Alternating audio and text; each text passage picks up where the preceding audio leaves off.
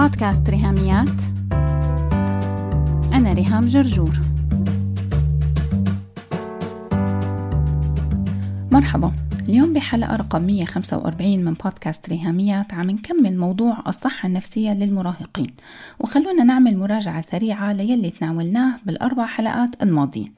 أول شي بدأنا بحلقة رقم 142 وحكينا عن المنظور الجديد للصحة النفسية عموما والصحة النفسية للمراهقين خصوصا. وبعدين بحلقة 143 جاوبنا على سؤال ماذا تتوقعون عندما يكون في بيتكم مراهق أو أكثر؟ وبالحلقة الماضية 144 حكينا عن تكوين الدماغ البشري لنعرف أساسيات تساعدنا على فهم الصحة العقلية والصحة النفسية وكيفية عمل دماغ المراهقين. ذكرنا الأرقام الصادمة لما قلنا أنه الدماغ فيه 100 مليار خلية عصبية. ولحتى نكمل بالأرقام المدهشة والمذهلة بدي أخبركم أنه الروابط بين الخلايا العصبية بتبتدي تتشكل من لحظة الولادة بمعدل 50 تريليون رابطة يعني رقم 50 وبعده 12 صفر. وبيكمل هذا البروسيس لحد سن الثلاث سنوات يلي فيه بتكون زادت الروابط 20 ضعف يعني وصل الرقم إلى ألف تريليون. يا لهوي طيب كيف بيترجموا هدول الروابط؟ يعني قصدي إنه هذا أمر عم يصير داخل الدماغ داخل الجمجمة بس برا كيف منشوفه؟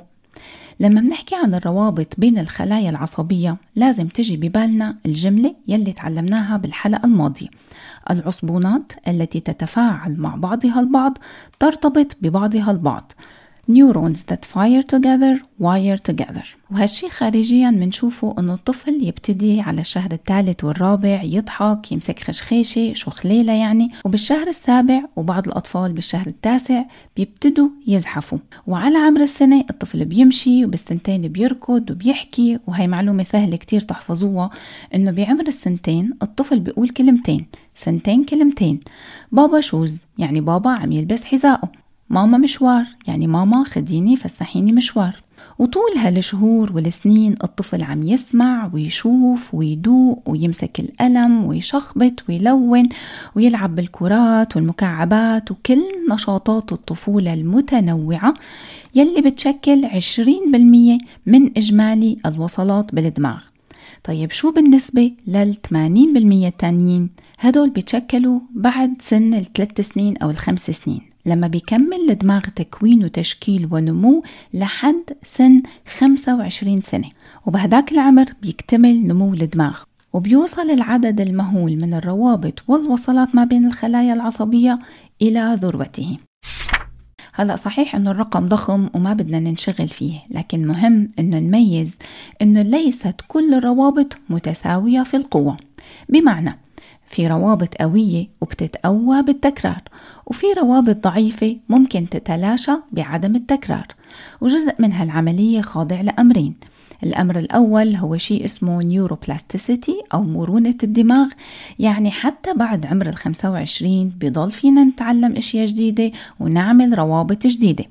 الأمر الثاني يلي بتخضع له روابط خلايا دماغنا هو قرارنا. يعني الأمر بإيدينا نحن شو يلي منكرره سواء أفعال أو أفكار أو تعلم مهارات أو معتقدات أو توجهات و attitudes كل ما كررناها أكثر كل ما تقوت أكثر لهيك لما تسمعوا كلمة عادات أو habits صار فيكم تتخيلوا ليش الناس بتحكي عن صعوبة كسر العادات؟ لأنه العادات هي روابط بالدماغ تمت تقويتها بالتكرار المستمر. لدرجة صار صعب التخلص من عادة معينة بسبب مرات تكرار كتيرة عبر شهور أو سنين. بس بنفس الوقت هذا الشيء بيعطينا أمل إنه لو في سلوك معين محبب أو مواقف مناخدها متمسكين فيها أو أفكار عم نفكرها وبتفيدنا ردود أفعال جيدة فينا نتمسك فيها ونكررها لحتى نقويها وتصير أسلوب حياة أو نمط بتسمى بالإنجليزي pattern. وهون منوصل لسؤال على ضوء ما سبق. نسأل حالنا شيء بخصوص المراهقين. ما هي العوامل التي تقوم بتشكيل وتكوين الأنماط والباترنز في دماغ المراهقين في عصرنا هذا؟ الجواب هو الخبرات المتكررة. أي شيء بيختبروه ولادنا وبيجربوه وبيعيشوه وبعدين بيعملوا له تكرار يعني بيكرروه كتير أو بيختبروه كتير بيتعرضوا له كتير هو يلي بيشكل وبيصيغ وبيكون وصلات دماغ المراهق وبالتالي بيصيغ وبيكون وبيشكل حياته كلها وشو هو أكثر شيء عم يختبروه ويعيشوا معه المراهقين اليوم؟ إجابة صحيحة تربحوا معنا غسالة أوتوماتيك. أكثر شيء المراهقين اليوم عم يختبروه ويكرروه هو التكنولوجيا الرقمية ونقطة على السطر.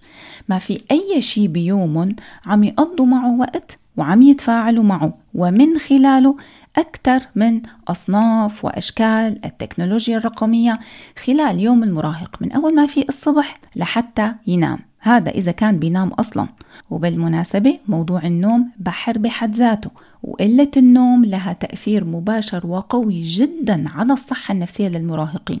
وقلنا كلنا كمان بكل الشرايح العمرية ابتداء من الطفل الرضيع يلي مزرقن مرورا بسن الحضانة منلاقي الولد مزرقن إنه ما خدش ناب ولا نام خلال اليوم ومقضيها زن وصولا إلى الرجل المتعصب بشغله والمتنرفز طول الوقت. لأنه بيسهر كتير وجسمه ما عم يحصل على كفايته من النوم يلي هو أكثر من ست ساعات بالليل الوحدة.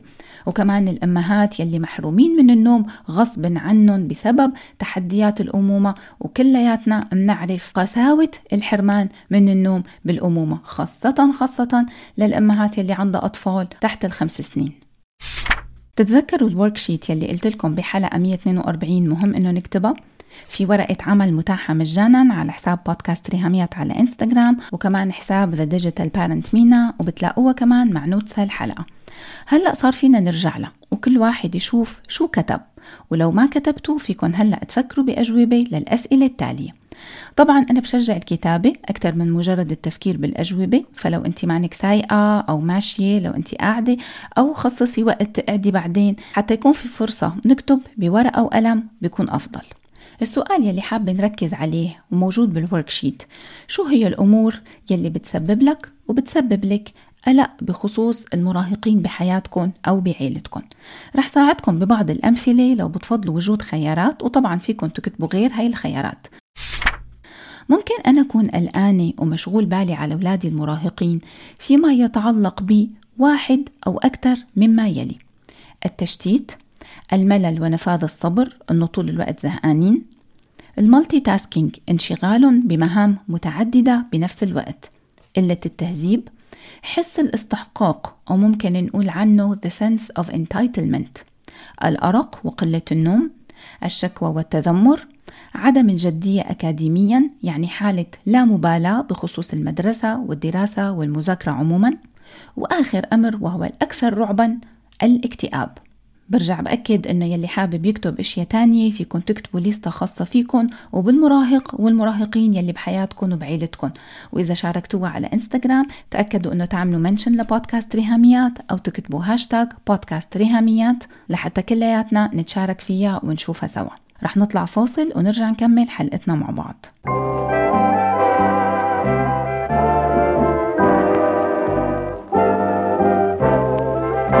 التربية الرقمية.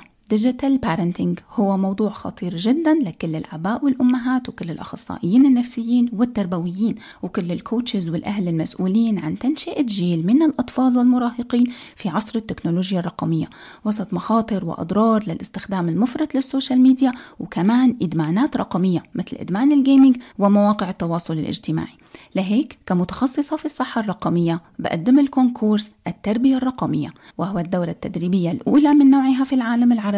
مبنية على كتابي Digital Detox الصادر في معرض القاهرة الدولي للكتاب في كانون الثاني يناير 2023 كتاب Digital Detox و course التربية الرقمية ثمرة خمس سنين من الدراسات والمحاضرات وورش العمل داخل مصر وخارجها. الاشتراك في ال course متاح حاليا. لا تفوتوا الفرصة. أنكم تتابعوا 28 فيديو مع أوراق عمل ونصائح وتوصيات كلها متاحة في course التربية الرقمية. بتلاقوا ال link مع notes هالحلقة وكمان موجود ال link على انستغرام على حساب اسمه The Digital Parent Mina نحو حياة رقمية أفضل للعائلة العربية.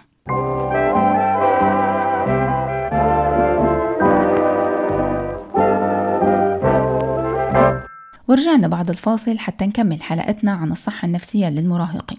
هلأ يلي كتب القائمة كتابة فيكم تبصوا عليها بصة كده. اتأملوا باللي كتبتوه.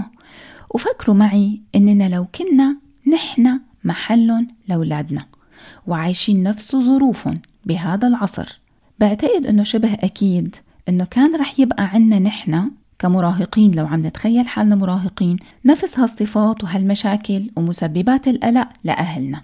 يعني لو كنا نحن مثلهم في سنهم سي مثلا أنا عمري هلأ 14 سنة بدل 44 أو عمري 17 سنة.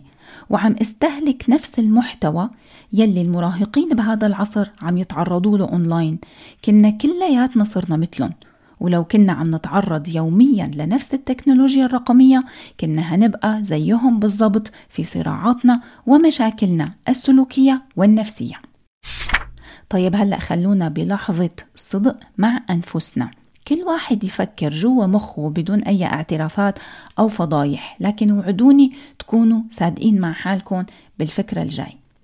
فكروا لو أنتوا هلأ ككبار عايشين بمعطيات اليوم هاي فرضية مختلفة. ما عم قول إنه نحن نكون مكان أولادنا المراهقين لا. هلأ أنا عم بحكي عننا نحن الأدلتس يلي مرينا بطفولة خالية من التكنولوجيا الرقمية بهذا الشكل وصلنا لليوم. خلونا بكل صدق وشفافية. نفكر إلى أي مدى أنا ذات نفسي عم أعاني من هاي المشاكل. فكر بحالك وفكري بحالك اليوم مقارنة مع خمس سنين مضت أو مع السنة الماضية لأننا نحن كمان عم نتأثر بالتكنولوجيا الرقمية وبكل شيء عم نتعرض له. عم يعيد تشكيل أدمغتنا نحن كمان. كل شيء عم نشوفه ونسمعه ونعمله وخاصة نشاطنا الإلكتروني online و offline سواء كنا منخرطين بال gaming أو عنا حسابات social media بنستهلك محتوى عليها أيا كان نوعه لهذا المحتوى يلي عم نتعرض له. تعالوا مرة تانية نعيد لليستة التحديات أو المشاكل ولكن هالمرة يلي في بالي هو أنا وليس ابني المراهق وبنتي المراهقة. بشجع كل واحد فينا يسأل حاله وتسأل حالها يا ترى هل أنا أعاني من واحد أو أكثر مما يلي؟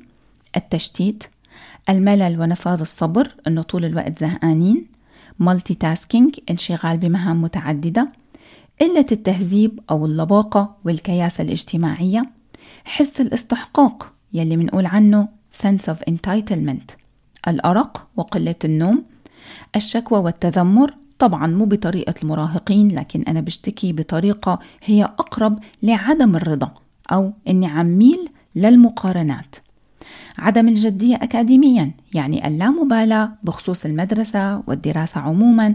هي فيني أسقطها على حالي وأقول عدم مبالاة في شغلي أو في طموحاتي سواء أنا أم وحابة أكمل دراسة أو أنا عندي حلم معين بشغلي أو أنا ربة منزل وعندي أهداف معينة لعيلتي وأسرتي وإدارتي لبيتي. هي هي يلي بدي فكر فيها لو عندي لا مبالاة تجاهها. وآخر أمر وهو الأكثر رعبا الاكتئاب.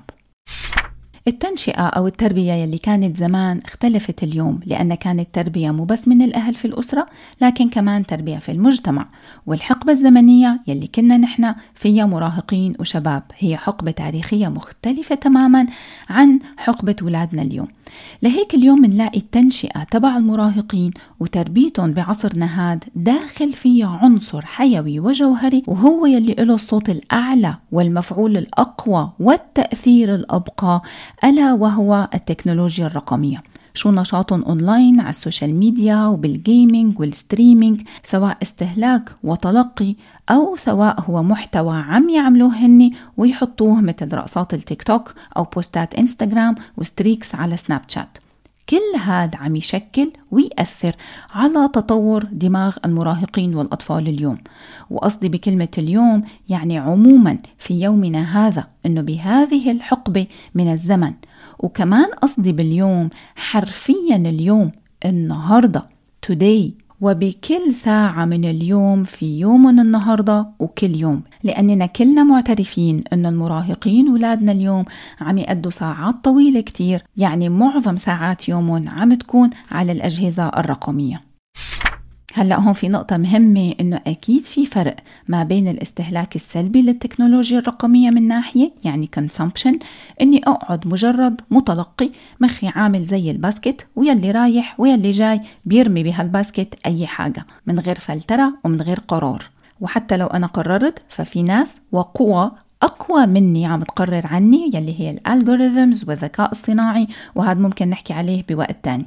أما الناحية الثانية فهي التفاعل الإيجابي مع وعن طريق الشاشات يعني بتواصل مع الناس على ال social media أو أنا بضيف محتوى وبعمل شيء شاركه أونلاين سواء معلومات أو إبداع أو مهارة عندي فهدول هن الجانبين تبع ال net وال social media. Creativity versus consumption. لهيك دائما أنا بنصح وبميل لناحية الإبداع والابتكار على ال net وال social media إنه يكون إبداع مقابل للاستهلاك. فالكفة يلي لازم نشجع عليها أولادنا المراهقين هي كفة الإبداع حتى يكتروا منا ويقللوا من الاستهلاك. لأنه هن الاثنين كلا الأمرين الإبداع والاستهلاك عوامل محددة ليلي صاير جوا دماغهم للمراهقين. Creativity or consumption. الاثنين بيحددوا شكل وكم وقوة الروابط والوصلات بين الخلايا العصبية في دماغ المراهق. لكن ال creativity أفضل من ال consumption وطبعا هذا بيوصلنا للتساؤل يلي أكيد كلنا عم نتساءله. كيف فيني شجع أولادي المراهقين على اختيار الإبداع مقابل الاستهلاك؟ وهذا يلي رح نحكي عنه بالحلقة الجاي يلي هي عن موضوع التواصل بيني وبين أولادي إني أصلا أتواصل معهم لحتى بالتواصل والانفتاح أقدر أسمع منهم وكمان شاركهم النصايح يلي عندي يلي هني محتاجين لها لهيك لا تنسوا موعدنا صباح الجمعة الثاني والرابع من كل شهر مع حلقات جديدة من بودكاست ريهاميات. بس هيك.